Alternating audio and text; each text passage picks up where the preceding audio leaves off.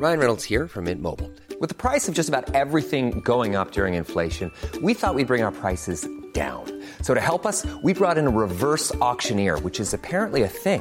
Mint Mobile unlimited premium wireless. Ready to get 30, 30, bit to get 30, bit to get 20, 20, 20, bit to get 20, 20, bit to get 15, 15, 15, 15 just 15 bucks a month. So, Give it a try at mintmobile.com slash switch. $45 upfront for three months plus taxes and fees. Promo for new customers for limited time. Unlimited more than 40 gigabytes per month. Slows. Full terms at mintmobile.com.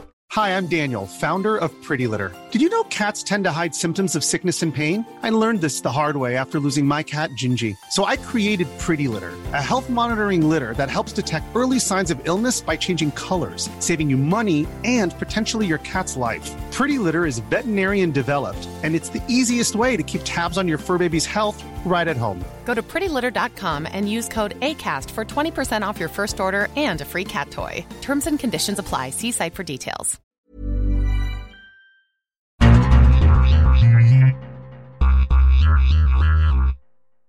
Welcome, everybody, to this edition of the World Soccer Talk podcast. I am your host, Richard Farley. Thank you very much for joining us. Technically, it was the 30th round of the Premier League season, but with the FA Cup quarterfinals taking place this weekend, England's top division was kind of split in half between two competitions. We're going to start with discussion of the FA Cup, and to do that, I have my co-hosts here with me in London, Lawrence McKenna, and in Indiana, Nipun Chopra. Uh, guys, we have to jump right into it with the most. Wait, why does he? Why does he get a? Why does he get a city, and why do I get the state? I may be underestimating people's geographic knowledge. Fair enough. Uh, it's, it's, it's a good question. I, I, should say at the beginning here too, guys, you can kind of sense this. My throat is kind of going. So a lot of the show is going to be handing it off to you guys, which will probably make this our best show of the season. Oh, come on. Let's start with Great. Arsenal, guys. Let's start with Arsenal. Uh, Lawrence, it's been the biggest topic on the show all year. Unfortunately, we're kind of back where we normally are each March with Arsenal. Only this time, as opposed to the last two years, we're talking about Arsenal bowing out of the FA Cup. Two early second half goals from Watford at the Emirates led the Hornets to a 2-1 victory and a place in the semifinals. Just your reaction to the game, Lawrence. Uh, Arsenal, obviously a huge opportunity in this tournament to make history, especially with a lot of other big teams bowing out, but now they're out at the round of eight. Yeah, unusually so, um, considering their run over the last couple of seasons, uh, and also just their reputation in the FA Cup in general. You know what? Arsenal's structure in the side, there's very little structure to this team right now, and I think that really let them down because they played a team with a lot of structure. Hmm. That that is interesting, Nipun. I think that that dovetails with some of my thoughts. I I at least look at the selection that Arsene Wenger has made, the selections Arsene Wenger has made over the last few games, all pretty much disappointing results. And yeah. well, with the exception of Hull, um, the Hull victory obviously got them to this point. But Arsenal has been playing their first choice squads. People bemoan their injuries, but they're, they are relatively healthy at this point. They are missing people like Santi Cazorla, but most teams are missing one or two key players at this point. And the, the sides that Wenger can put out right now are pretty strong. It just seems like between the players and the manager, there's something that's not clicking right now, and they're performing far below their potential.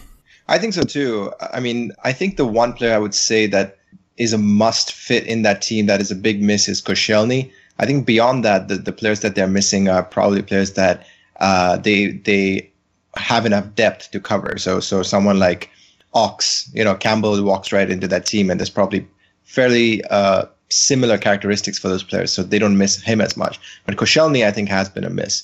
Uh, Gabriel at center back has not had that same effect that that Koscielny has, and I think Mertesacker struggles without Koscielny. And that was true today, Richard, uh, Richard and Lawrence. If you guys were watching the game, multiple times I thought Ighalo got past wow.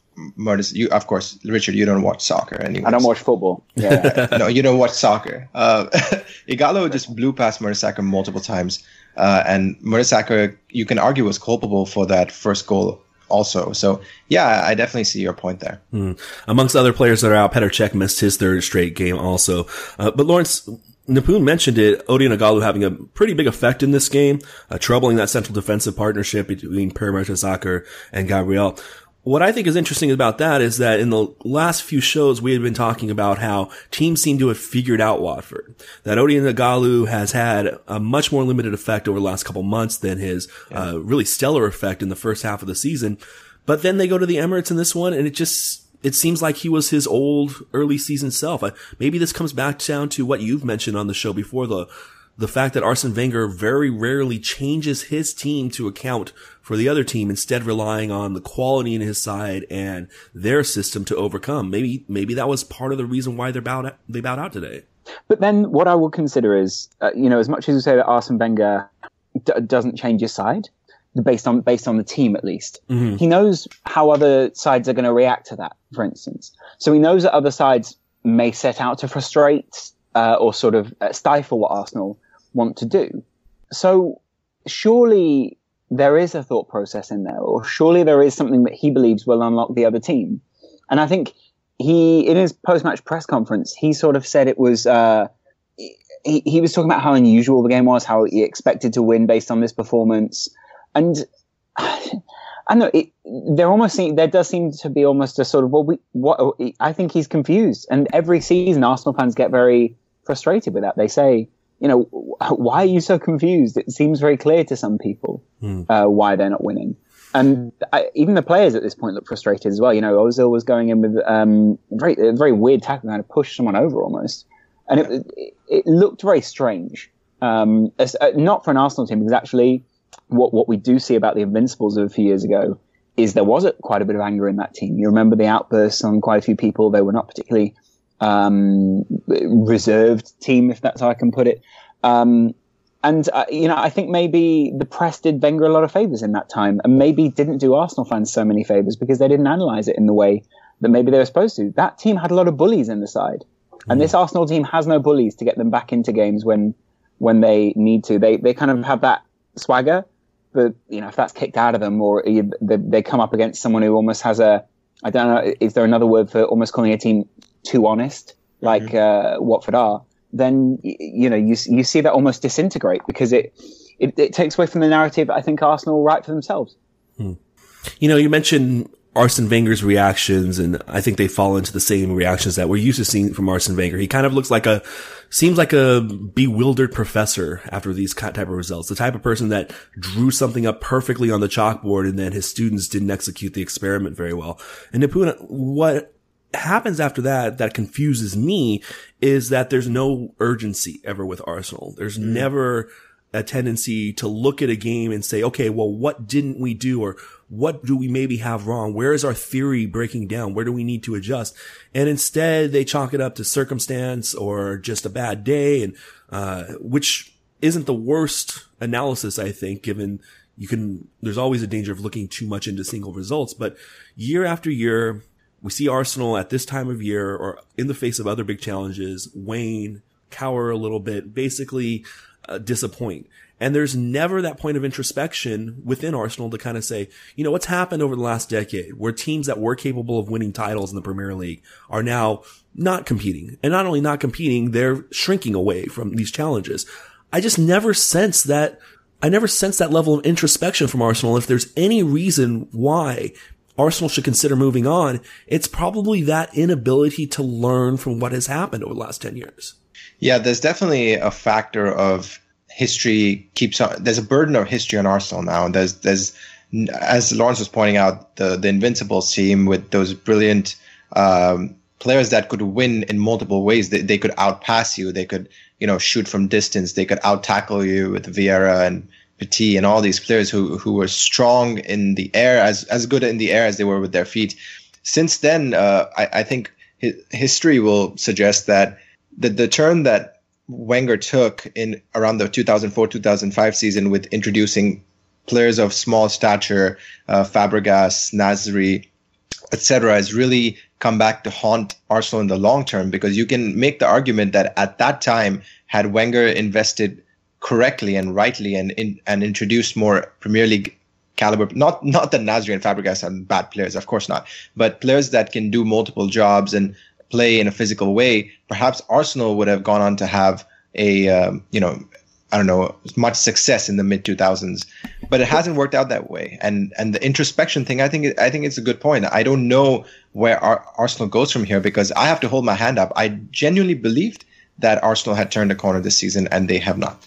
Very good. Um, he is. Um, he Wenger is clearly reflective or introspective in some ways, though, because or at least uh, reflexive, because his substitutions were very good, and it was a triple substitution, which you know is actually quite unusual for a manager to make. I think he, at least two of the substitutions were Alexis Sanchez and Walcott, right? Uh, was Yeah. it uh, was it Iwobi? Was the Welbeck was the other one. Oh, yeah, Welbeck was the other one, right? Um, and and so uh, you know when he brought those guys on, I thought they were they they they were effective in the sense that you know what he, you would have assumed he brought them on to do worked. It, it- apart from the lack of goals, essentially, you know, enough goals at least. Um, so it's not like you know that was terrible. And they did have a miss, like like we've already mentioned. But what I would say, Richard, I was listening to another podcast the other day called what's the technology or the Verge, and they were talking about. Um, and I found this fascinating. I wonder if you can apply the same to football. They were analyzing the new Galaxy S7 from Samsung. A great phone is what most people are saying. It looks amazing. And that, that- we've not dropped it into the podcast deliberately. Sorry, Chris. Um, and they were saying, uh, imagine now that design team of people and think about the decisions they had to do to get there. And if you were sitting here criticizing the phone to them, what would they be saying to you? And I think the same with Wenger. I think if he's listening to this podcast, there's so often that you finish sentence and Nipun finish sentence, I finish sentence. I imagine him going, no, no, no, you don't get what I'm trying to do here. Hmm. And you almost get an element of the misunderstood about Wenger because and, and I feel the same about his Arsenal side and it, it frustrates me because I'd love to see him succeed. There's nothing that I sort of have against Arsenal that you know it- it's not like they're particularly dislikable or you know any of those things. It they literally play beautiful football and they have a very sort of clear vision when it works hmm. But I imagine him sitting there and sort of going, no, no, no, you, you're completely misinterpreting what I'm trying to do here. And it's just that you guys don't get it. So where's the synergy between the analysis and, and seeing what he does and tries to do and the end goal? I don't know. I, I I can see it's I can see it's helpful to take a step back and look at things from that point of view because maybe at this point, having discussed Arsenal for so many years, we're so far down the rabbit hole that we're lacking some kind of context. But I also feel that we've spent a lot of time on this show this year, particularly in the managers show where we ranked all the managers in the Premier League, really trying to understand Wenger and to put his uh, decisions and his performances into context. And Arsene Wenger ranked, I believe he was number one on the list. Uh, Yep, he as- was. So I think there is a reverence for what Wenger is doing, but I think also the way that the Premier League has evolved, the way that football in England has evolved, I think it's very fair to look at Arsenal and start judging them by bottom lines. Not one particular bottom line. I mm-hmm. don't think bowing out of the FA Cup would be something to condemn Arsene Wenger for. But the lack of, the lack of, well, the inability to compete for titles, their perpetual third and fourth place finishes, and then this, this inability to win the big games. Arsenal has beaten big clubs in the regular season before. We've seen we've seen that over the last few years. Uh, most notably against City last January was a very big win. But it always seems like when the when the competition plus context, when the stakes are the highest, Arsenal can't push themselves over the line. And at some point, when you see the talent levels that they have compared to everybody around them, you have to ask whether that's something endemic to how the team is prepared each week. And no, Nipun, we don't get to see how the sausage is made, but we can at least taste the sausage at the end and say, Yeah. this, this just isn't good. I think that that's accurate in the sense that there is something more than the personnel because I believe, firmly believe that this Arsenal team, in terms of personnel, is the best team in the league in terms of quality of players. I, and that convinces me more and more and more with each passing week uh, since the middle of February and now into March that the problem lies with the mentality at the club. And because of that fact, and there's only one person really that can change the mentality at a club, and that's the manager. Unless you have a, a really, really strong captain like a Vieira, realistically, you rely on your manager to, you, you pick up your cues in terms of what the manager is thinking. So because of that, I think at some point, even though I rate him so highly, at some point, if Arsenal need to take this next step, they seriously need to consider a different manager because the status quo is just been, it's just as much of the same. I mean, so many people wrote them off at, uh, in January saying the same things that they'll fall apart in February and March, and it's coming true, and it's it's embarrassing because of the quality of players that they have. We haven't talked about Watford at all, and I'm looking forward to doing that. But first, I want to take some time to talk to you about SeatGeek. Have you Ooh. ever been frustrated trying to buy tickets online? I gotta admit, it happens to me all the time. Most sites make it complicated and then try to sneak in huge fees at checkout. And that's why yep. you need to try SeatGeek. They've made it easier than ever to buy and sell sports and concert tickets.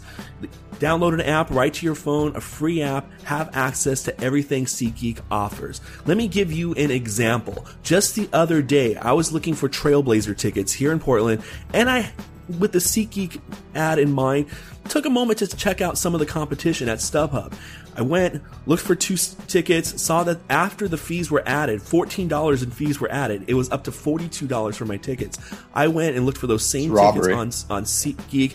The price was clear from the get go. I knew I, I was getting, and I ended up buying through SeatGeek for a cheaper price, a price that they told me from the moment that I signed on to the application. SeatGeek. like Robin Hood. Exactly. SeatGeek has taken mm. all the work and hassle out of shopping for tickets. It pulls all the tickets available on other sites into one place so you save time and you never miss a deal.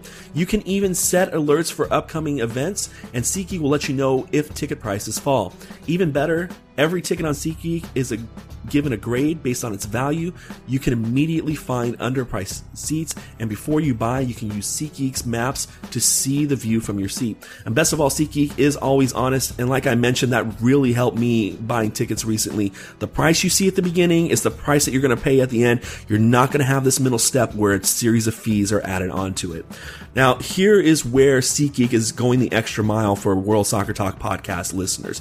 You can basically possibly go to an event in your area for free because if you buy through SeatGeek with your first purchase, you'll get a $20 rebate off of your tickets. To get that $20 rebate, download the free SeatGeek app, go to the settings tab and click add a promo code, enter the promo code WSTPod. SeatGeek will send you $20 after you've made your first ticket purchase. You know, you hear ads all the time for products. This one, it's worth a try. That $20 rebate is really going to show you what SeatGeek has to offer. For me, that could be a free Trailblazer game. For you, it could be a free event in your area too. Download the SeatGeek app today and enter the code WSTPod to get your $20 rebate off your first purchase. Gentlemen, we talked almost the first segment exclusively about Arsenal. It is the biggest story in England right now. Their fade, but also the two-time defending champions exiting the cup on Sunday. But let's talk about Watford. Quique Sanchez Flores called this the best win of his career, his career highlight, defeating Arsenal at the Emirates in the round of eight. Got to give them a lot of credit for executing this. Even a weakened Arsenal is a formidable task, Nipun. And Watford, they pulled it off. They did, and you know, I thought I, I, worried for them at the start because even as I said, Ighalo got past Mertesacker, he could not find Troy Deeney with with a good pass, and I kept thinking to myself that. Um, so this this was he'd only scored one goal in all of 2016 coming into this game. Ighalo had, and I kept thinking to myself, if Arsenal are going to uh, if Watford need to get anything out of this game, they need Ighalo to either find that final ball or get a lucky goal uh, because it looked like every time they broke, they had the beating of him, uh, they had the beating of Arsenal defense, but not enough of a final ball. So that first goal goes in, and I think it really settled Ighalo. And after that, uh, to me, ex- even though even though Welbeck came back and scored that goal, it looked fairly comfortable for Watford, and that is a huge, huge, huge, uh, uh, you know, something that Watford fans and Quique Sanchez Flores will be very proud of. And and they should be too. Uh, you mentioned Odion Ighalo had a, had a goal, had only one goal in the last couple of months. Uh, Adlene Guedioura with a really nice goal to double the Incredible, incredible strike. Yeah. Right. And they were up to nothing going into the last uh, 15 or 20 minutes of this game. Lawrence, we talked about Arsene Wenger not being able to get his team to the level they needed to in this game. So the flip side of that coin is Quique Sanchez Flores. He has to deserve a lot of credit for this because even on the, the very surfaces of this, you have to prepare your team mentally to be confident enough to go up against one of the most talented teams in the league on the road in a competition that they've won the last two years and convince them they can win that game. And obviously Watford had that belief. Yeah, exactly. Uh, although I, I, think what it's, it, it almost seems as if it's less about belief with Watford and more just about the idea that actually they think the system will work. So maybe it's belief in the system for them. Um, I think they've got a lot of great players in that side, and also I think some of their substitutions um, seem very shrewd. you know, they realized the game was opening up and they brought on someone like Anya. And I think that that, uh, you know, basically, I think when there's a synergy between what the boss is doing and what the players are doing, there's there's probably comparisons we can draw there with Arsenal. Mm. Um, then you, you see a team uh, functioning at a higher level than just what you'd imagine the, the sum of Watford's parts are. Again, I still worry, uh, and you know, about the long term for Watford, and you know, if they're continually deconstructing and constructing sides, whether that can continue over season after season after season. Mm. Um, you know, especially if they're looking to profit off some players. I'm not saying necessarily the ownership are, I do think there are times where we see that. No, I think it's fair to say they're looking to profit off players, but uh, what clubs aren't these these days? Maybe Watford has a very atypical model with the Pozzo consortium and moving players around between Granada and Udinese, but uh, that's just kind of part of the game right now, isn't it, Lawrence? Uh, yeah, well, uh, yeah, very literally, it's part of the game. Um, although, would you do you think you know if, if they get if they get a ten million offer for someone like Troy, Troy Deeney or Ighalo, is it worth that? You know, or do they go? Do you know? Do they literally only go for a big uh, sale on those guys? Hmm. Yeah, that's a good question. I, I guess I guess that's something to consider as they go through. Like for some of the other players in their squad, you would definitely think that they would uh, turn over players like that. But for other ones that are going to be so crucial to keeping the club in the Premier League and uh, the premium that we see on keeping teams in the first division in England right now with the television contracts, you're right. Maybe they'll hold on to some of those players. Uh, the exciting thing for me about Watford is that they're part of a group of teams right now in the semifinals that really could uh, carve a very memorable victory for their clubs. On, on Friday, we saw Crystal Palace at the Madejski score two late goals, get past Reading. Everton 2-0 on Saturday, beat Chelsea. An FA Cup victory for either of those sides would be huge. We'll talk about those games in a moment. Nipun, first I want to talk about the other Sunday game, Manchester United versus West Ham. Uh, West Do we Ham- have to? yeah, unfortunately. well, yeah, go go ahead and tell us your thoughts after that one. Uh, now Manchester United faces a replay at Upton Park, and uh, that's not a match that they're going to be favored to win. This was their opportunity to make it to the yeah. semifinals of a cup competition, a cup competition that's very open for a team of their talent level. Uh, but with Manchester United, talent level doesn't really matter. They haven't been performing to their talent level all year. Yeah, it's been a crazy week for Man United. Uh, I think the I think the whole mood around the club was uh, sorry about that. My dog is whining in the background. Uh, the whole mood around the club was definitely much lower after that loss to Liverpool. Uh, not just the fact that they lost to Liverpool, but the way they lost to Liverpool. Mm. So this game, uh, on paper, gave us a chance. How to, would you How would you put into words the way that they lost to Liverpool? uh, what happened was Liverpool scored two more goals than United did. Hmm. How would you put into word your emotions as this transpired? Yeah. I was uh what's the opposite what's that word? Uh hang on, it's a long word. I was sad. it was really it was a really demoralizing performance. Um, was, yeah. Yeah. I mean I'm so, going to Old Trafford on Thursday and I'm really hoping that none of this comes back to bite me. Yeah, are you are, are, you're just going for the bands, right? I'm, well, I'm also going for the free food. Oh. But yes, also the banter. Yes. Uh, well, hopefully it's banter and not some of the sickening things that some Man United supporters were yelling during the game, which is just shameful. Yeah, but dip, yeah, come, to dip into Europa League for a second, you, you, know, we watched that early game where Spurs were utterly dominated by Dortmund in a, in a way that I think a uh, few of us, I think one of us of the three of us did actually think that Dortmund was much better than Spurs, Lawrence. Um, but Spurs, Spurs just look like they look like I don't know, like a um, an Austrian team facing a Spanish team in that game. It's just different levels entirely. And then they just looked surprised at times. Like it was sort of like, wait, this is how good teams are supposed yeah, to be. They, they just looked really inexperienced, right? They just kind of looked like, whoa, this is a completely different level. We're going to have to get used to this in the future. And unfortunately, they're pretty much out of that tie, losing three nothing in Germany. But then the second game, I was expecting something a little bit more competitive Nipun. And I, again, I guess this goes back to Manchester United. I shouldn't necessarily expect hugely competitive games when this team can go out and just be flat at any moment.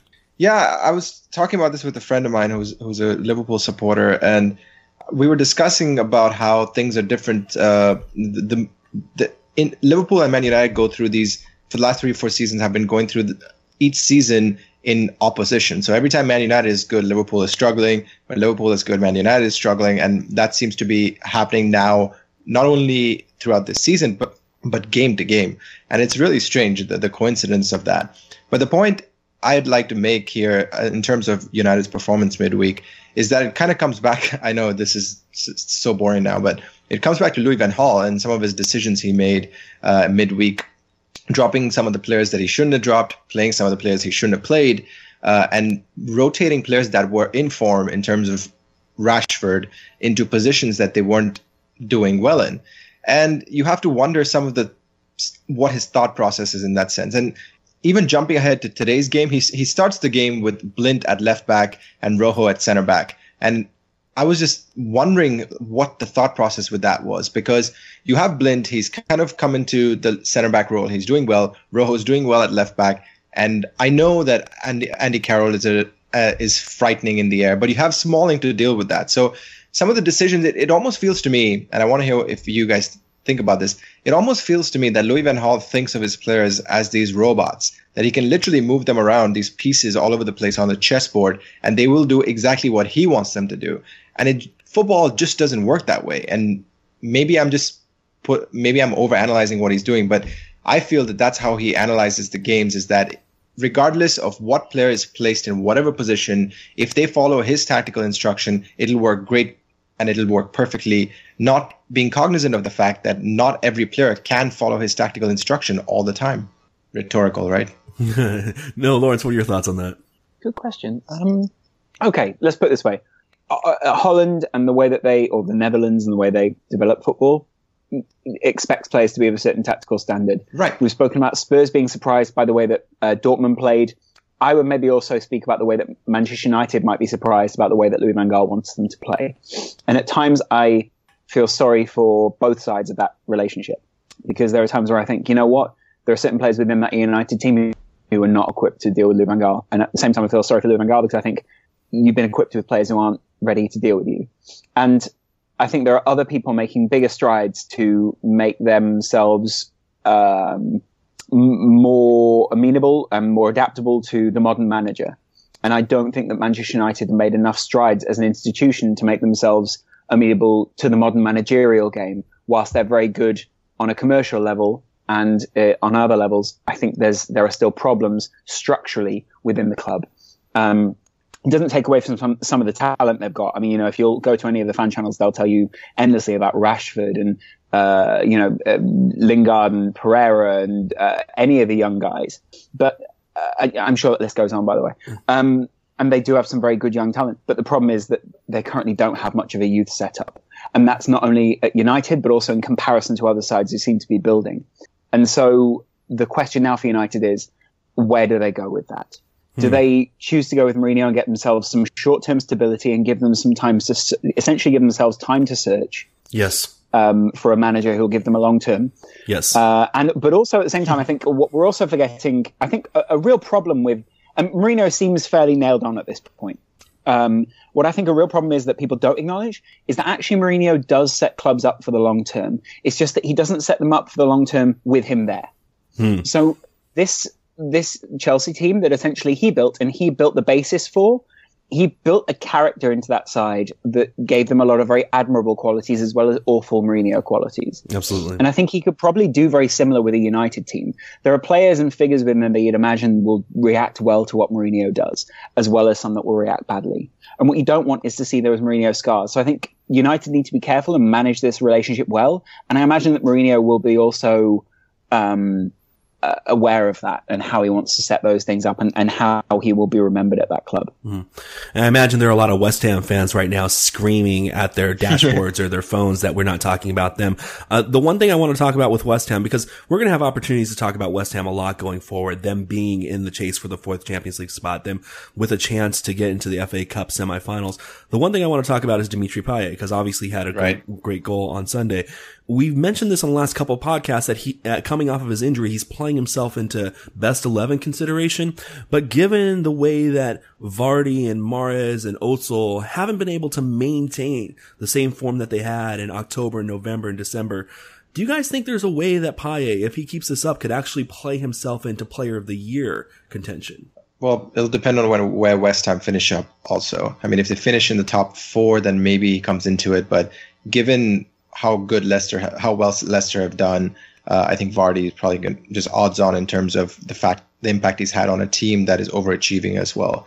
By the way, for, for the record, Payet should have been sent off before he uh, had that no, brilliant, no, he brilliant free. Yeah, yeah he what, should have. What record Absolutely. is this we're talking about here? What yeah. red card is this? What record is this? For the red card. For the record. Oh. It was a it was a second yellow, which would have been a red card for the record. And, and where was he getting that second yellow from? The uh, the ref. Through which series of decisions within time and space was he doing that? Well, what happened was he was going for the ball.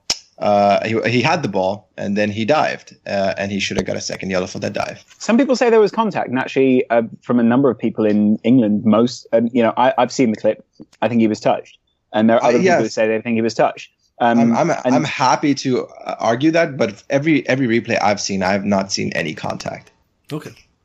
Well, I guess it is a little bit debatable then whether he should have been sent off or not. Uh, let's go back to the record and erase that line, Nipun. Sorry. Red, red card. Yeah, judge isn't going to admit it into record. Uh, let's talk about the other two FA Cup matches. Uh, Everton Chelsea is the one that people are mostly going to want to talk about. It's the one FA Cup quarterfinal that took place on Saturday. Everton scoring two late goals after a, a rather miserable first 60 or 70 minutes in this game.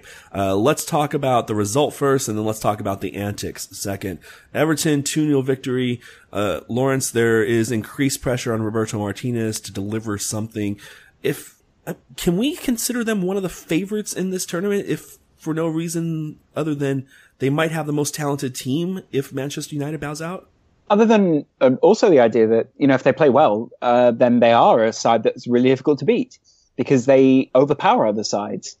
And, and Roberto yeah. Martinez has won this competition before. Yeah, which it, it almost seems weird because you think of you you think where did he come from, and then you think well he kind of won the FA Cup before, um, and yeah he has, uh, and I think that is because he's, he's he strikes you as uh, not to cliche it too much, but a cup manager. Um, because you know he can motivate his teams in that way, and also his team do play well for the cups. Yeah. You know, I, I don't mean that in like a literal sense. I literally mean they set up well to play well in a cup because they're very attacking. It, you know, over ninety minutes, it's not sort of like okay, we're doing this up for the long term. It's a very short term thing. It's kind of like right, let's go again, and you're out. Yeah. I was talking to a friend the other day about how I consider him the Spanish Nigel Clough. Uh, I don't think I meant that in a good way. Uh, Nipun, let's talk about the antics now. Uh, D- Diego Costa gets a second yellow card in this one. Uh, he's dismissed. Uh, tape seems to show him, uh, I guess the best way to describe it is making a biting notion to Gareth Bale's neck while the two were, uh, entangled on the field. Uh, Gareth Barry, sorry, I think I might have said Gareth Bale. Gareth Barry. Uh, Gareth Barry himself was sent off later in this match.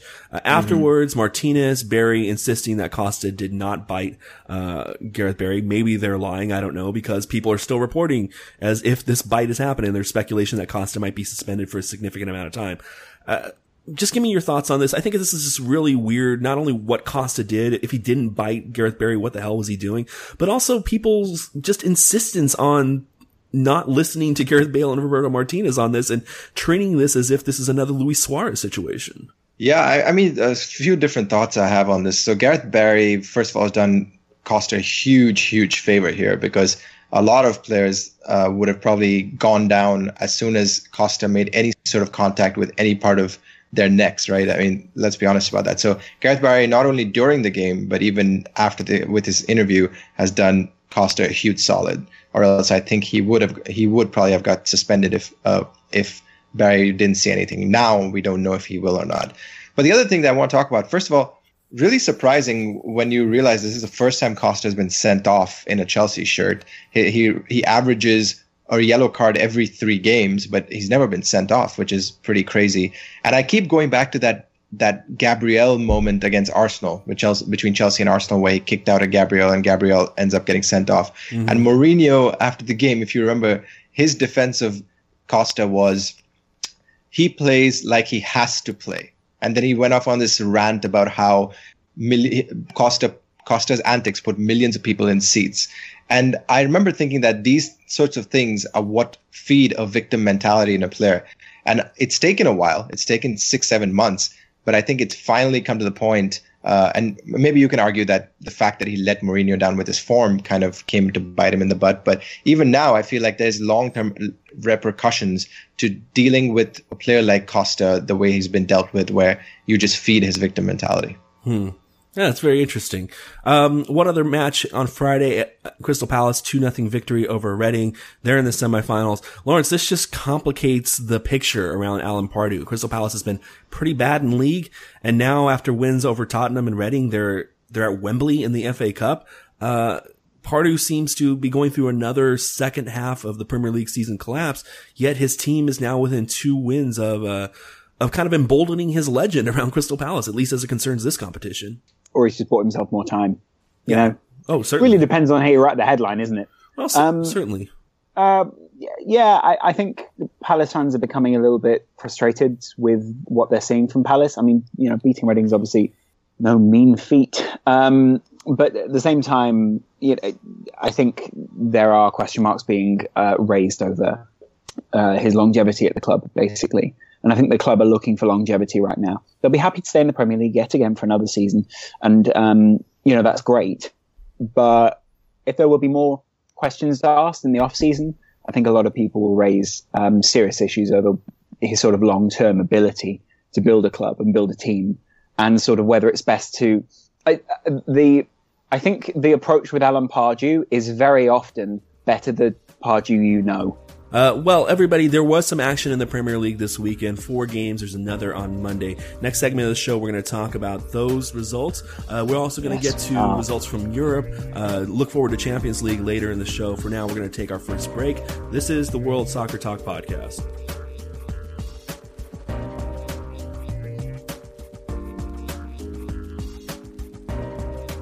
Premier League time, guys. I was a little disappointed. I kind of want this Premier League season to maintain its momentum, but this, uh, this FA Cup weekend made it seem like there wasn't any Premier League action at all. In reality, there were four games. I'm going to start at the bottom of the table and work my way up, mostly because the game that was at the bottom of the table was the most entertaining of the weekend. Bournemouth 3-2 victory over Swansea. Twice Swansea equalized. Bournemouth gets the last goal of the game from Steve Cook, somebody that's been finding a couple of other goals lately, uh, stepping up their center back. Uh, uh rather than talk about the details of this game, guys, I want to kind of zoom out and look at the bigger picture here. Bournemouth now has as many points on the season as Everton. Uh, granted, Everton has two games in hand, and Everton's going to have a pretty busy fixture list over the next couple of months, making up a Merseyside derby as well as uh, their mm-hmm. Sunderland match this weekend. But uh, 38 points through 30 rounds, three wins in a row, unbeaten in four, and this was a team that was decimated by injury in the first half of the season.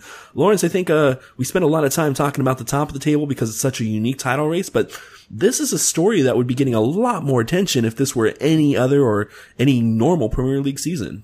Very good point. Yeah. Um, although I, I, still feel like it gets uh, a good enough amount of attention. Yeah. Um, yeah. I, there's plenty of people, but the problem is that everyone starts with the way that you just did it, where they go, no one else is covering, and everyone is covering. Huh. Um, I, I'm not accusing you of being myopic. I'm just saying, like, you know. No, I think I'm actually thinking about how myopic I am. Am I not reading enough stuff, or uh, actually, there's pretty only, there's pretty much only a couple websites I even read now, and that's it. That's it. That and watch games. So maybe I am being a little bit myopic. World Soccer Talk or nothing for me. Um, and uh, uh, you know, I'm I'm I'm also impressed with, like I said, nothing. Um, it, I'm also impressed with uh, the the way that uh, he's setting them up. It's two banks of four. Um, and that's becoming more and more popular within management right now. You know, mm-hmm. uh, to, to go back to that, especially when playing sides who are playing uh, uh, four two three one, which yeah. is what um, which is what Swansea were playing. Um, and it, it, seems to be working really well. And I think that's what I like is I'm really enjoying this season that for, you know, obviously for a time we've looked at the trends within the Premier League. It went 4-5-1 sort of a decade ago. Then it went sort of a 4-3-3 with Pep Guardiola's team. Then there was kind of this false nine idea. And then we got, there were, there are other things and iterations within that. Italy sort of played 4-4-2 against that and it just got completely blown away. But you could see where they were going with it. And I think that that was the start almost in like Euro 2014, uh, sorry, Euro 2012 of when people were looking at trying to go back to the banks of four. Um, and I think, uh, you know, it's sort of, it's coming back now and it's, it's, it shows what kind of a manager I think Eddie Howe is because, you know, he's up there with the other managers within Europe who are playing that. Yeah, I think it definitely shows a lot of the quality in Eddie Howe that he took a kind of couple months this season to adjust to the new squad he had, to adjust to the lack of player resources he had after injury. And he's come out uh, with a team that stylistically is consistent with the principles that he holds most dear. But as far as the shape and the formation of the team, he's made significant adjustments and um, maybe, like you're saying, has learned from other examples across U- uh, Europe how to utilize those banks of fours and whether you're playing uh, a player in between those banks of fours or as today with Joshua King playing somebody above those banks of fours, uh, really use a lot utilizing that base structure to put some solidity in your team. Uh, as is, Bournemouth now is creeping up on the top half of the table. They're in 13th place. Granted, they have played the full 30 rounds and the three teams in t- front of them, Everton, West Brom, and Chelsea all have at least one match in hand. Creeping up the table though, this is a match that it actually has European implications. Stoke coming into the weekend was a team that was on the fringe of Europa League play. Southampton only a couple points behind them. Uh, Southampton getting a really good result here. Graziano Pelle, guys, showing up yeah. again, uh, has had a really, um, I, I, guess bad seems like it's too strong, but when you actually get benched, that is bad. But for three or four months, he hasn't been the player that I think a lot of us thought he would be this year. But Lawrence, two goals in the first half hour of this game. Uh, Pelle giving one of the most impressive performances of the weekend you kind of hope for him and for Italy as well that he comes into form come the end of the season.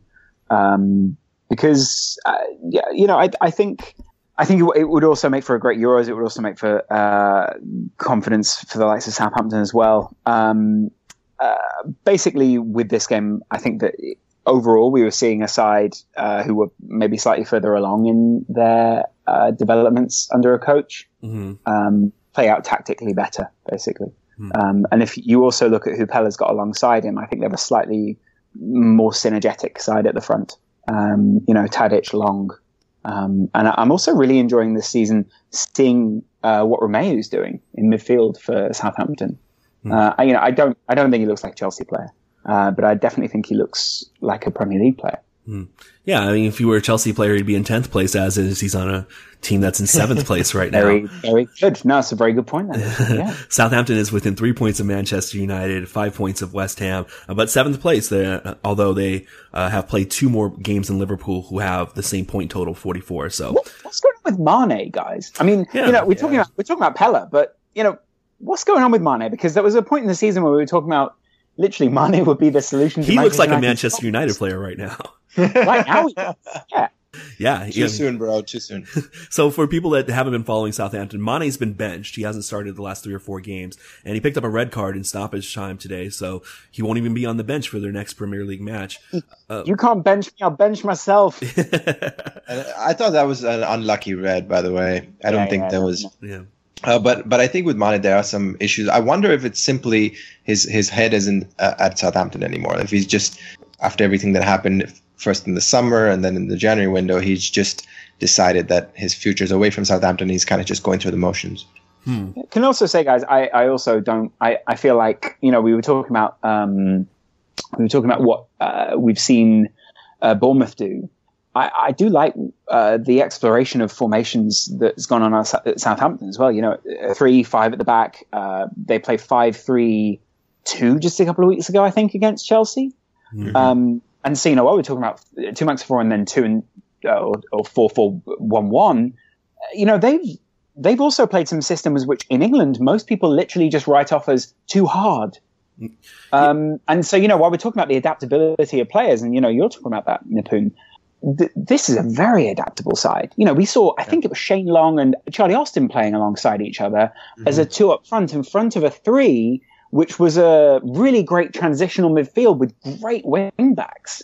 Guys, there is this kind of other side of this coin. I think it's one that I thought of as people were drawing parallels between Stoke and Southampton this weekend. Kind of natural parallels because they're occupying the same place in the table, and I think a lot of people see them as having the same talent level.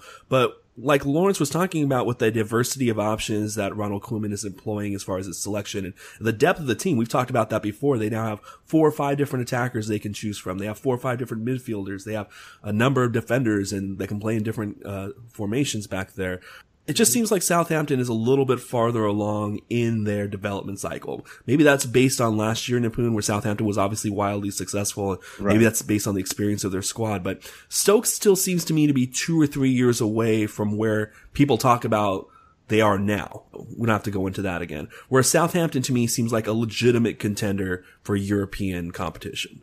They are, and it, it I mean, I think a lot of us, myself included, sometimes forget how quickly that that squad was dismantled and how many players they how many starters they lost in one fell swoop. And it's almost the feeling that because all of those players were lost at the same time it allowed Koeman to kind of build from scratch and it's worked into their advantage. And while I'm I'm pretty optimistic about that I also realized that there there was a few games in there uh, around the turn of the, the, the the year where Southampton looked like a very ordinary side. So I think uh, in order for Southampton to uh, make a real push in the future, I think they need to invest in the squad because even though, as you said, there's a lot of uh, there's a lot of uh, tactical flexibility. I think there aren't there isn't enough squad depth just yet.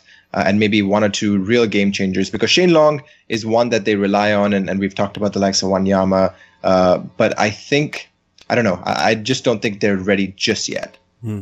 Well, if they end up getting over 20 million for Mane or something close to the price that we thought Manchester United was going to pay for the Mane at the last summer's transfer window, they're going to have some funds with which Not anymore. Well, maybe. Yeah. You never know. There's going to be a lot of money floating around in this league. So we'll wait and see. Mm-hmm. Uh, let's keep moving up the table. Manchester City, Norwich City, uh, nil nil at Carrow Road here. Norwich getting a valuable point, although they stay in the bottom three on goal difference compared to Sunderland, who's in seventh place.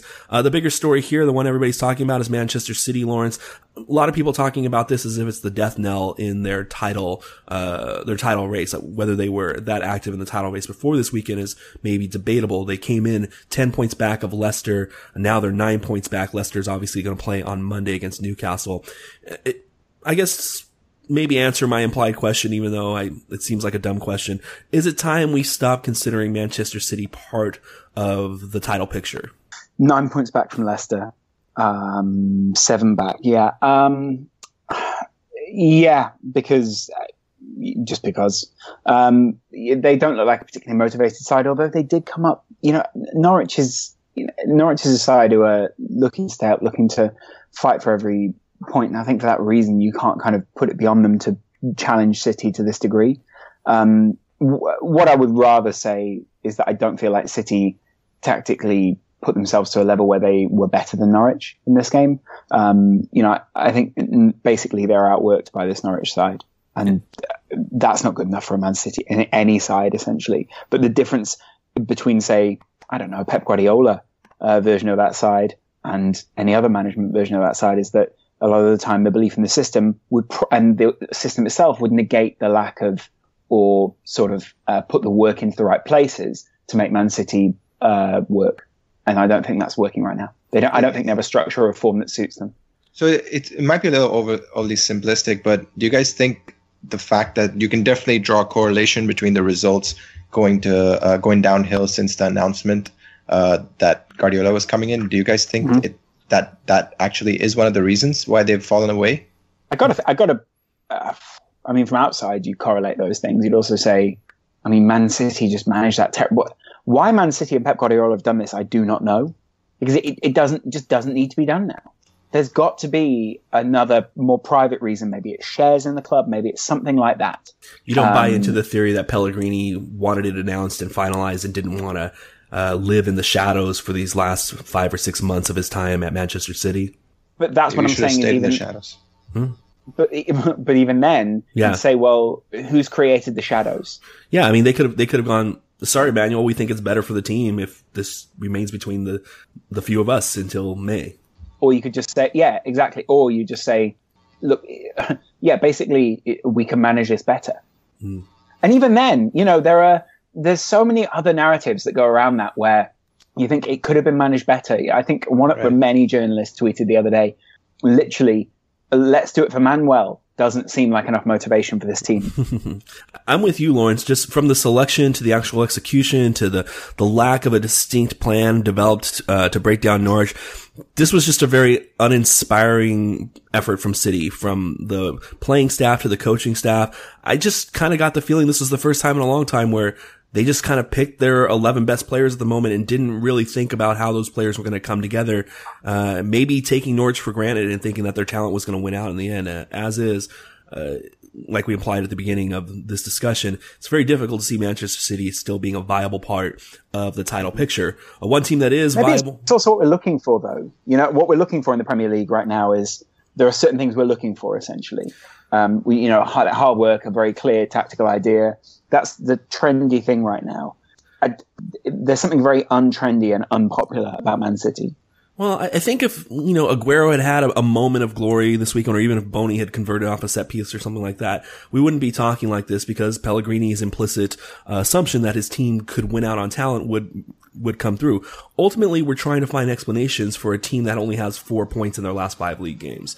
And that type of team to me is one that maybe the coaching staff should be going the extra mile to put them in the best place to succeed because based on talent alone, it, it, it has clearly hasn't been happening lately. Uh, getting back to the title picture, we're going to talk about now the one team, uh, in the title picture that actually played this weekend. Of course, Leicester plays on Monday. Tottenham played on Sunday. Two early second half goals from Harry Kane at Villa Park. Two nothing victory for Spurs. Spurs now through 30 rounds are only two back of Leicester. Leicester will have their match in hand played tomorrow. Nipun, uh, Tottenham seems to have recovered nicely from a very poor perform- performance midweek against uh, BVB. They also bounced back from two games where they only got one point, including that draw last weekend against 10 man Arsenal. Uh, ultimately though, this is just kind of the result we expected, right? It was, and uh, you guys talked about the Dortmund Spurs game, and personally, I thought that. Um, I mean, I, I, thought Pochettino got his decision right. I mean, uh, I, this is not an original thought. I don't remember um, what podcast I heard this on, but realistically, if you asked a Spurs fan if he had the choice to maybe try to go out and beat Dortmund and then end up losing uh, in uh, during the weekend and lose their chance to maybe win their first title in what um, over half a century, I think most Spurs fans would have said that they will focus on the Premier League. Yeah, and, and I think that's what totally, you're talking about is on Thursday he started Chadli up top, uh, right, rotated the, Son into the team, rotated switched, seven players out, right, yeah. switched both of his uh, central midfielders, which he usually doesn't do. He rotated his fullbacks, which he's doing regularly right now. But already there, we've mentioned seven players, and the other attacker in the team was rotated too. Only Christian Eriksen was maintained in the team from the attacking four. So, uh, like you said, there there seemed to be. Uh, I don't know. It, it, it's almost as if in the face of, of Dortmund, he was kind of using it as an excuse to say, this is an opportunity to focus on England at this point. And, and more power to him. I, I think that that was the right decision. I think he needed to give, probably needed, he felt he needed to give some of these players a bit of a break and get them revved up for the last, they have what, eight games left, I think now, till the end of the season. And if they end up going up, going out to BVB, uh, to, to Dortmund, and even if they come second, a close second, I think most Spurs supporters will think that the season was a success, as opposed to them even beat Dortmund and get to the final and end up losing a fourth place spot or third place spot, whatever it is. They'll feel like they've missed out on a chance because this is a big chance for Spurs to win the league this year, and yeah. that should be their focus. Yeah. Uh, the rest certainly seemed to work for Harry Kane. He scored goals in the 45th and 48th minutes. He's now up to 19 goals in the Premier League season. That's tied for Jamie Vardy up top the scoring charts. Romelu Lukaku is only one goal back. Going to take our second break right now. When we come back, we'll talk about what's been happening in Germany and Spain. Talk about some news from France that maybe affects the Premier League for next year. And then we're going to get our players of the weekend, our top fours, and then talk about Monday's game and the news around Monday's game. Newcastle finally making a coaching change. Stay with us. This is the World Soccer Talk Podcast.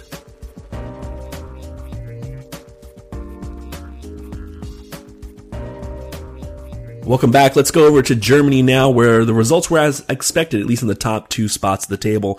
Coming off of last weekend's Klassiker, where Bayern and Dortmund tied nil-nil. Bayern had a 5-0 win at the Allianz Arena over Werder Bremen. Werder still slightly above the relegation battle in Germany, three points clear of 16th place.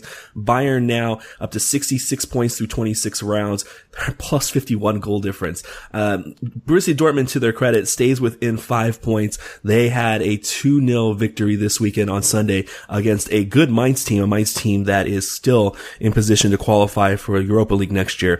Perhaps the biggest game in Germany this weekend was a battle for third place where Hertha Berlin small Cinderella story there. At least they're, they're less resources some of the teams like Schalke and Wolfsburg and Bayer Leverkusen that have been chasing them. Schalke visited Berlin this weekend and came away from the Friday game with a 2-0 loss. Uh, Hertha Berlin is now three points clear of Gladbach for the last automatic Champions League spot in the Bundesliga. Over in Spain in the Premier Division, Barcelona continues their assault on La Liga. They're now up to 75 points through 29 rounds after a 6 to nothing victory over Getafe. Perhaps the most notable news there is the team still seems unable to convert penalty kicks. Lionel Messi missing another one in that game. Uh, Atletico Madrid stays eight points back, a convincing 3-0 win over Deportivo La Coruña. I believe that's the third game in a row that Bayern, uh, that, uh, Atletico scored at least three goals. Uh, notable because they have the best defense in Europe and now their attack is starting to come around. Uh, as we speak right now, Real Madrid is at, uh, one of the surging teams in La Liga. Las Palmas has carried themselves out of the bottom of the table with three straight wins. A visit from Real Madrid this weekend. It's one nothing currently. Los Blancos, Sergio Ramos with the first half goal. Uh, other news in Spain, uh, after 14 unbeaten games, Villarreal has lost their second in a row, a 4-2 loss at Sevilla. Sevilla is now within five points of the Yellow Submarine for that last Champions League spot.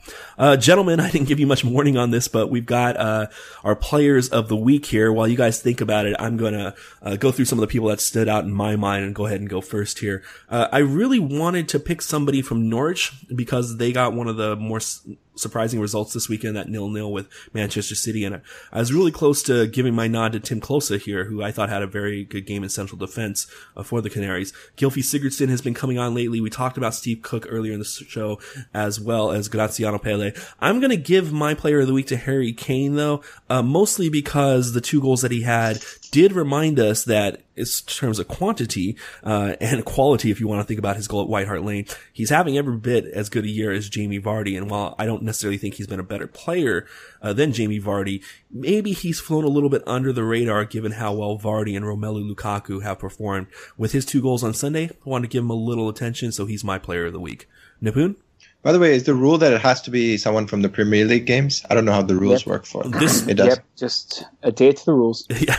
just, just stay in your lane, Nipun. Come on.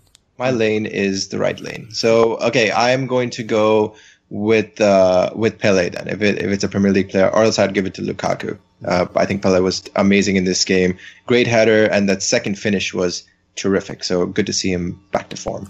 And Lawrence, since you have more than one year seniority on the show, you can go ahead and pick a player from anywhere in Europe.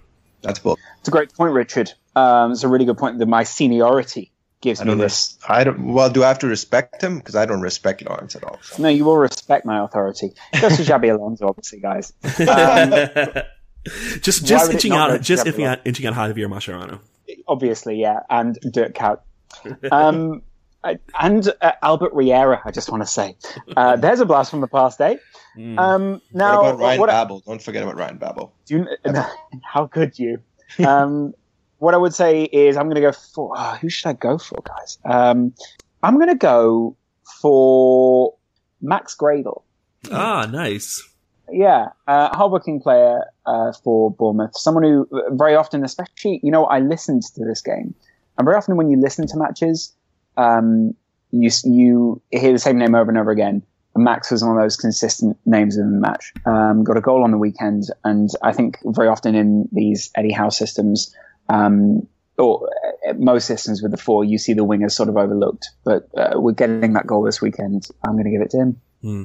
Well, Lawrence, you mentioned that litany of former Liverpool players. I guess that's a good transition to uh, possibly the biggest news of the week in the Premier League. Finally, late in the week, Newcastle made their decision and announced Steve McClaren's departure coming off that 3-1 loss last weekend to the Cherries at St. James's Park. Immediately, Rafa Benitez, former manager of Liverpool and Chelsea, was linked with a move to the Magpies. That move came to fruition very quickly after Newcastle's decision on McClaren. Rafa Benitez back in England. Lawrence, I want to get your thoughts on this. It seems like on one level, a decent fit. Newcastle has a lot of resources, certain talent. On a more obvious level, it seems like a weird fit because Newcastle's place in next year's Premier League is still very much in doubt. Yeah, that's what seems unusual, isn't it? You sort of the, your first answer, your first question is always why. Yeah, what's the motivation? You've got you've got an easy life. You've just been paid off by Real Madrid. You are, you know, you clearly earn millions as a manager at a number of clubs. You're an ex- you're an excellent blogger when it comes to tactics. You could do that. Yeah, you are a superior coach to a lot of people. You're good at stating facts. yeah, I mean, get get over it, Nipun. Um, Never. I mean, do, do you think? I mean, it, it, he he also spoke about how he's spoken to Dalglish and a number of other players, Beardsley. Mm-hmm. Um, I mean, who's just imagine the phone call between Rafa Benitez and Peter Beardsley. All right, that's all that you need. Um, that literally is all I need right now. I need audio of that. I, that's all that I need. yeah. Hello, hello. um, I, I, just can't imagine it. But then Peter Beardsley seems like Peter Beardsley seems like a Liga. Um, I think he was drawn back towards Newcastle. It, it, it seems like the kind of side that um, Benitez was drawn towards. Very different situation to one that he's found himself in before. Um, he's going to get a different kind of investment at the club. I imagine he will have been promised some sort of investment. At least he can bring some sort of structure to the side. I imagine he's going to change up the formation a little bit. He'll still probably have two sitting central midfielders, play a 4-3-3, um, and basically say to Leicester, come and breaks down. What I like about Rafa Benitez is he does assess the other team and sort of play based on um, the way that they're set out. When he first came to Liverpool, he had a very not a very average, if you like, squad compared to the squad that he ended up building in the end, um, and he actually got quite a lot out of them. Um, so uh, that's why that's what kind of excites me about him. There's also the other side to Rafa Benitez, which is the one which people say is the robotic, kind of colder, um, more frigid side, which uh, turns some players off. And some people are saying, I think maybe wrongly to some extent, but you, you, know, you can only see in practice. You know, that's what keeps you up in the Premier League. Hmm. I, so, I, think it's a mixture of the two. If I'm completely honest, it's a mixture of the players understanding, and I'd imagine what Raf, you know, from what Rafa's already written, which is basically, look, we need to come together. You know, we need the backing of the fans, all those kind of things. He sort of fulfilled the uh, the public side of the emotion. I just wonder whether privately he can do the same. So, uh, from my perspective, by the way, I think it's. I don't see why. I don't see this as a good move from Newcastle's perspective, but from Rafa Benitez's perspective, I think it's a win-win because if if he keeps them up, he's a hero and he gets to invest and maybe stay there a season and go to whatever club he wants to go to, rebuild his reputation. If he if they get relegated, it's just it's with Valencia with a, a free job, you sort of think there must be someone else in the frame for that now. Yeah, anyone else aside. Yeah but uh, so the other part is if, if he does get them if he not does get them relegated if they do get relegated he can simply say that uh, and most people will agree that the problems uh, preceded him so in that sense i think it's a win-win and i can totally see why he took it although I, you you can make the argument that the the side that Lawrence was referring to, that the cold side, uh, more than that, Rafa Benitez is not known to be able to uh, be the best communicator with his players. And sometimes uh, that's what you need. I mean, that's why Paolo Di Canio ma- managed to do well when he came up as a manager, right? It's not something that a lot of communication long term. Ketchup. Yeah, I, ketchup I, and the, smashing people in the face. But yeah, I, I, don't feel like it is just you know there isn't there isn't one set way to stay up in the Premier League because if there was, no, then there would be a number of managers uh, that would have stayed up. Or Bournemouth would be on twelve points right now. Well, exactly, but I also feel like uh, you know, uh, to answer that sort of the cold side point, it seems in certain situations Rafa comes across as cold. And I think early on with clubs, a lot of players see so much of a change in the way that things are run, so much more efficiency, so much uh, more uh, sort of thought to the training methods, those kind of things, that you would hope that that contrast yeah. to what the picture of Steve McClaren has been painted would motivate the players to the point where they sort of they kick into gear or whatever whatever phrase you want to use for that. Mm. I don't know if that's true, but I, you I really hope it is because you know I, I obviously I wish Rafa Benitez well. I want him to do well, but you you also hope that he can sort of prove that there is a side to coaching which keeps people up. Yeah, I think the the cold that people talk about with him. I think it has parallels with Guardiola where it's just more distant than cold and you're relying on the structures that you've put in place to create a, a level of professionalism within the team that yeah. can transcend that. That so people don't need an arm around the shoulders and don't need to be uh, constantly coddled in order to get the best performances out of them. I think that undid some people him. get that, some people don't. Yeah, you know? I, I think that undid. The, but isn't that isn't that the point though, well, no, Richard? Yeah, I think that fact- I think that undid him at Real Madrid. That was right, a failure right. in a squad with a lot of egos that needed to be coaxed, and nobody really felt like they had a connection with Rafa Benitez and they never really thought about that as being as much their fault as Rafa Benitez's fault. In some situations, it's going to be a bad thing. At Newcastle, I completely agree with Lawrence, at least in the short term. It is going to instill a sense of professionalism, a sense of, of obligation that will tell all the players, look, these are the systems we have in place. You're expected to perform within them. And if you do, we are going to be fine. And I think Newcastle is going to be fine. I think it's a, what, a what I, go ahead what, what I do think is is unusual is that people Benitez is such a public uh, figure, obviously, and was uh, such a figure of fun in England. And I think for a lot of people that that was the case. When you go back and you look at other managers within, uh, you can take Liverpool as an example within Liverpool's history. interview some of the players who played under Bob Paisley, interview some of the players who played under anyone in the boot room. There will be, uh, for instance, the captain of the side, Phil Neal, said to me in an interview, said, Bob Paisley was not good at personal talks. He would leave that to Ronnie Moran or uh, one of the other guys from the back room and literally let them deal with it. Now, all, all I'd say to that is no one ever says Bob Paisley he was cold mm-hmm. because, or no one ever says Bob Paisley didn't have that side to his game. All they remember is the success. Mm-hmm. All, all they remember is, you know, w- whatever else it is they want to remember about him. I think Rafa Benitez is somewhat picked out as a figure of fun and therefore it makes it very easy to take him down. One thing Rafa, Rafa does lack now is his number two, who I think is currently at Valencia. Yeah, he just got uh, hired there Paco, by the.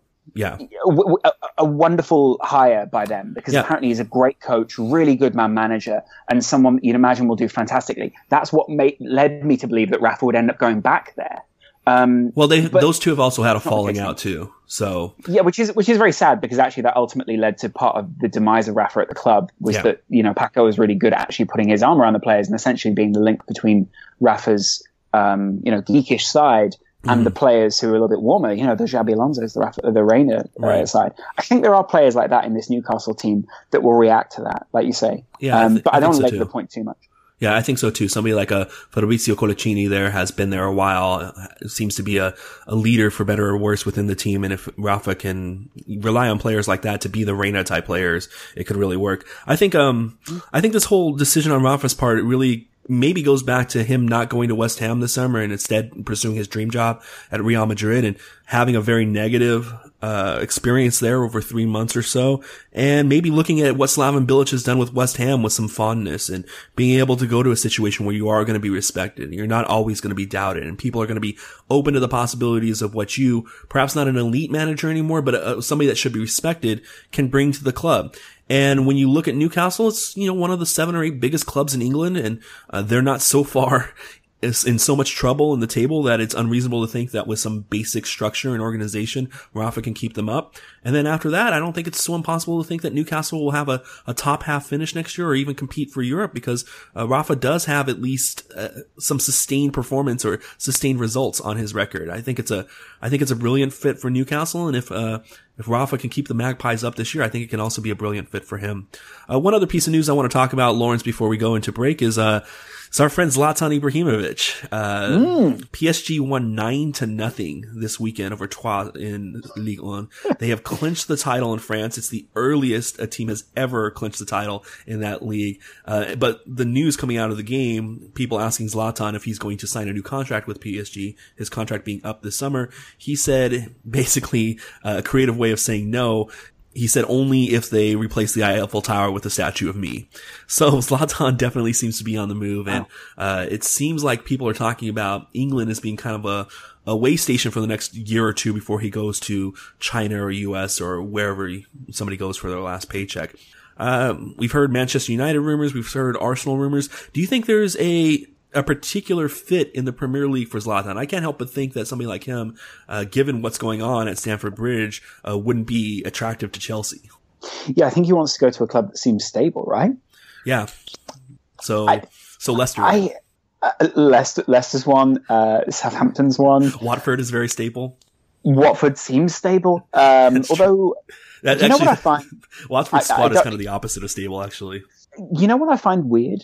I and maybe it's just because I am so romantic about Liverpool. There is a certain fit there um, that I think. I don't know. Uh, now, let me just let me just lay out what I don't think it will happen, I, but I could lay out why for you. Thirty-five-year-old um, Zlatan playing a Klopp, Klopp system. Oof. Li- Liverpool do. Uh, yeah, but Richard, how many teams is he going to start for in the Premier League?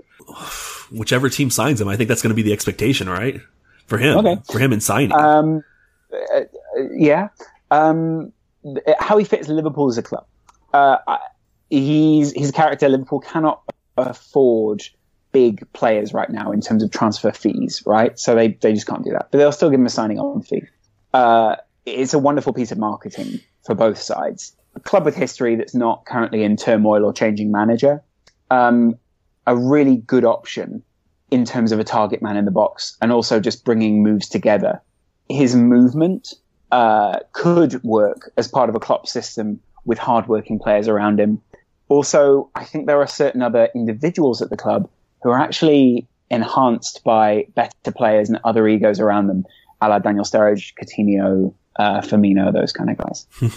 just just putting it out there. But I, I, he can't go to Chelsea. I don't think he goes to Spurs. Too disruptive. For, he can't go to Man, uh, he can't go to Man City with Guardiola there.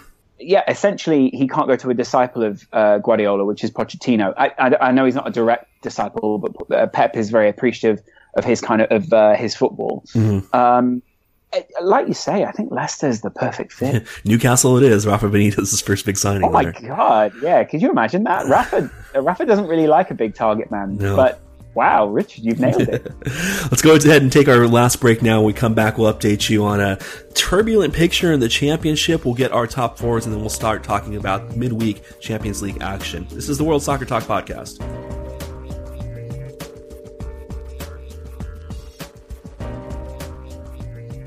The championship. Uh, they actually had a mount round midweek that Kartik and I didn't talk about, so there's been a lot of movement in the second division since we last spoke about it. Uh, the biggest move has been by Burnley, who have now won six in a row, and they're seven points clear of second place Middlesbrough after their 3-1 win at Huddersfield this weekend.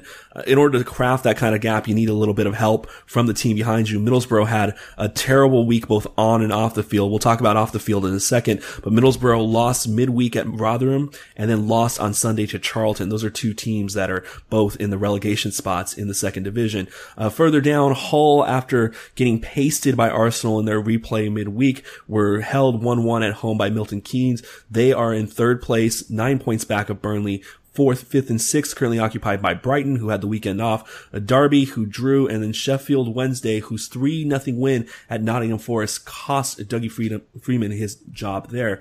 Uh, probably the biggest news in the championship right now is the turmoil, the sudden turmoil that is surrounding Middlesbrough. For much of the year, mm. they were the best team in the league, and with their matches in hand, they were expected to take first place over these last couple of weeks.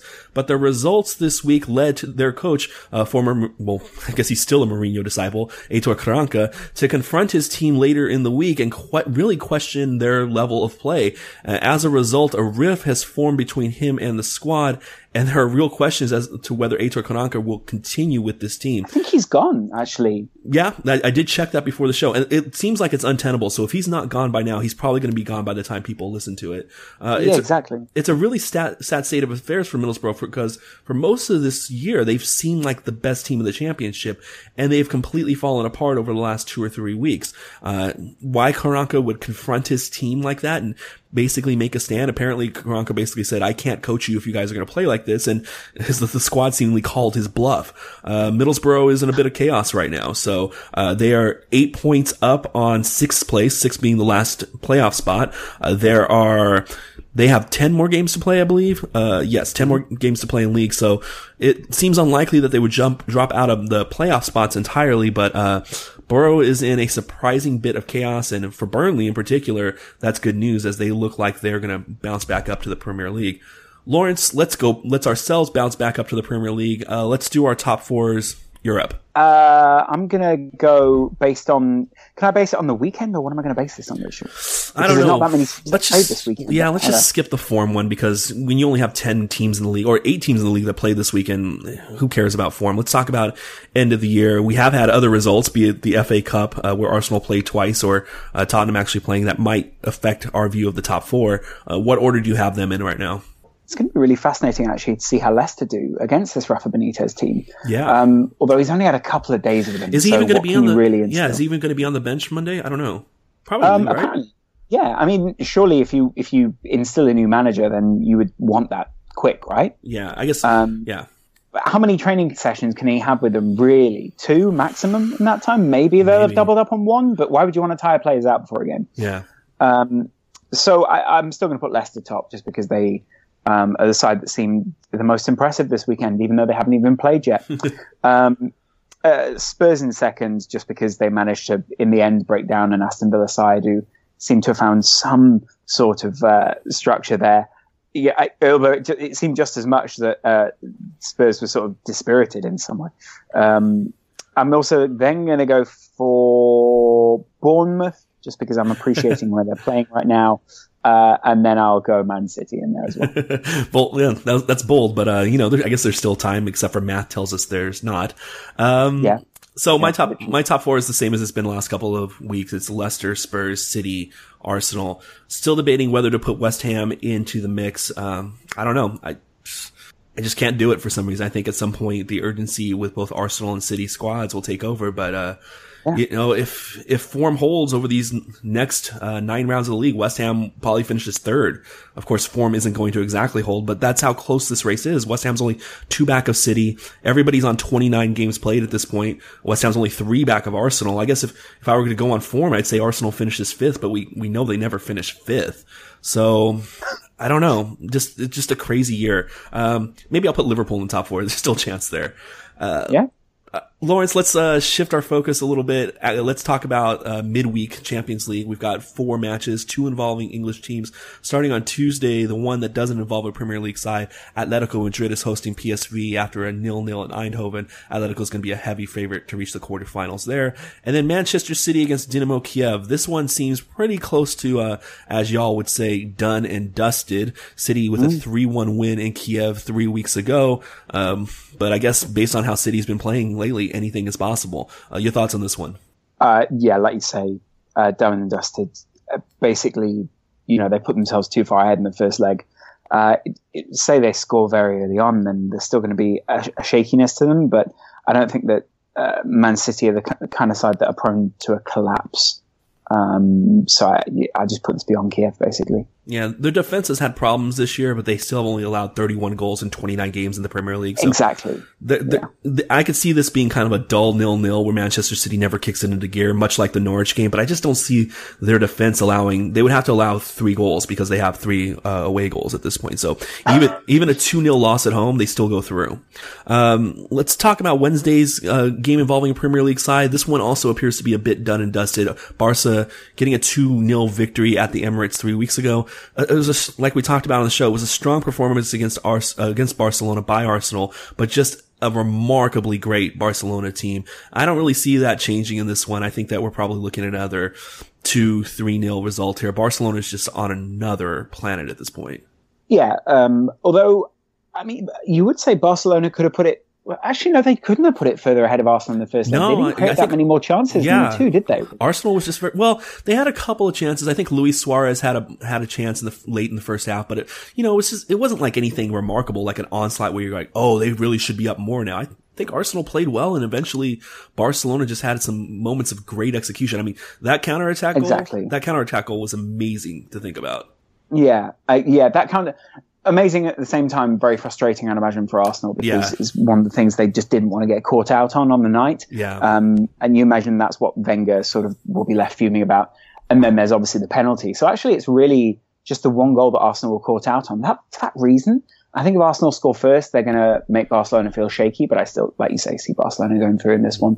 Um, you know. It, the results on the weekend don't even really mean anything for this Champions League result. Basically means um, Arsenal struggled against Watford, and Barcelona just did what Barcelona normally do. yeah. Um, so, you know, basically, what I'm saying is, I think Arsenal got a chance at two 0 If you score that away goal, why not give them a chance? Yeah. yeah it, this is the approach that Arsenal have to take. It's like, screw it, why not? Because there is no other approach against Barcelona. Yeah, I think one of the good things about this scoreline is that they don't necessarily need to be super aggressive from the opening kickoff. They can kind of see how the match plays out. And I, I, suspect what will happen is that they'll sit back and then nothing will happen for the first 30 or 40 minutes and they'll slowly start to develop some way they're comfortable trying to get forward. And then we'll see more activity in the second half. But, uh, they're not so far out. Um, you're dead. You're 5 0 down. yeah, exactly. Yeah, exactly. And then Luis Suarez happens and it's over. Uh, perhaps the yeah. marquee matchup of the week though is going to take place in Germany. Bayern got off to a 2 0 lead three weeks ago in Turin. It looked like they were going to roll over Juventus, but in the last half hour of that match, Juventus scored two goals. Uh, the, the Italian and the German champions are tied 2-2 going into their second leg. It does seem like Bayern has woken up a little bit lately, Lawrence. They had the 5-0 this weekend. They beat Wolfsburg decidedly, decidedly recently. They played well at Dortmund to get a draw there. So I wonder if this Bayern team that we're seeing right now is in a little better place than they were when they went to Juventus and had been struggling for the weeks leading into that one. At the same time, based on their run to the semifinals a couple years ago, the run to the finals last year, the resiliency that they have shown in league this season, I'm really, really reticent to count Juventus out on any level. The only time that Juve have really struggled since the um, since the since the uh, Bayern game would actually be against Inter over the uh, Coppa, in the Coppa Italia. Mm. Apart from that, they've looked very comfortable. Um, and you know, I think the reason that I still count Juve as in this tie is because of their t- again tactical adaptiveness within um, Europe. Do they play four at the back? Do they play five or three at the back? Um, and the exciting and explosive nature of the likes of Dybala and um, yeah and uh, Pogba just behind, or uh, even the control that maybe Khedira or Marchisio adds to the midfield. So they're able to go toe to toe with this uh, Bayern Munich side, and I think that's the reason that, that keeps them still in this tie. Not only that, but I mean, look at the result in the first leg. It was it wasn't unpep like, but to let the two goals like back that back like that, you imagine that sort of gives uh, Juve the front foot. And not only that, but you know we with them going back to Bayern Munich, and I know they've only got the two goals, but if they snatch an away goal and make it interesting in that sense, then you know the away goals rule might count uh, very importantly in this tie. Yeah, p- perhaps it has to be pretty high scoring for that. But uh, you know, Juventus has a couple things going in their favor. I think uh, their performance at Real Madrid last season really shows that they're capable of going to a venue against a really stellar team and putting in a performance. And I think also uh, you mentioned Dybala. Uh, it's easy to overstate this based on how he's played this year. Uh, compared to his talent level or his past, but it's entirely possible over the course of 90 minutes on Wednesday that he's the best player on the field.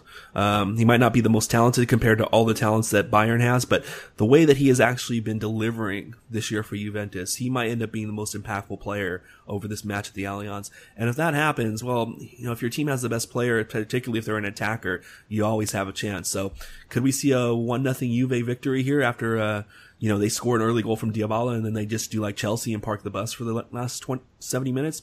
I mean, it's possible. I'm not going to bet on that, but, uh, I think if Juventus gets by Bayern here, it wouldn't be the biggest shock of my lifetime. Shocker not, myself and Kartik Krishnaiyer are going to be coming back to you midweek to talk about the results in Champions League, to set the stage for Europa League, Liverpool's visit to Old Trafford and Tottenham hosting Borussia Dortmund, as well as look forward to the weekend's action in England.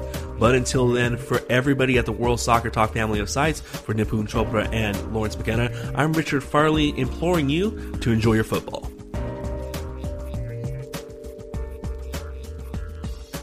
The World Soccer Talk podcast is a production of World Soccer Talk and is executive produced by Christopher Harris and produced by Richard Farley. You can get the podcast a number of different ways, including Stitcher, iTunes, TuneIn, SoundCloud, and Audio Boom, or you can go to worldsoccertalk.com to download the show directly. To get in touch with one of the hosts, you can reach out to them on Twitter. I'm Richard Farley. Kartik is KKFLA737. Lawrence is LOZCAST, Lawscast. And Nipun is Nipun Chopra 7. Don't want to bother with Twitter? Go ahead and reach out via email. Richard at worldsoccertalk.com.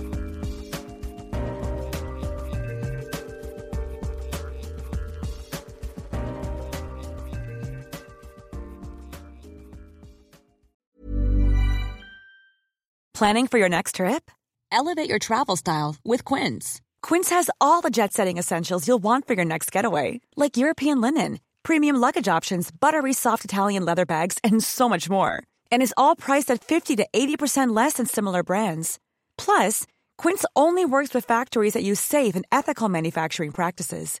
Pack your bags with high-quality essentials you'll be wearing for vacations to come with Quince. Go to quince.com slash pack for free shipping and 365-day returns.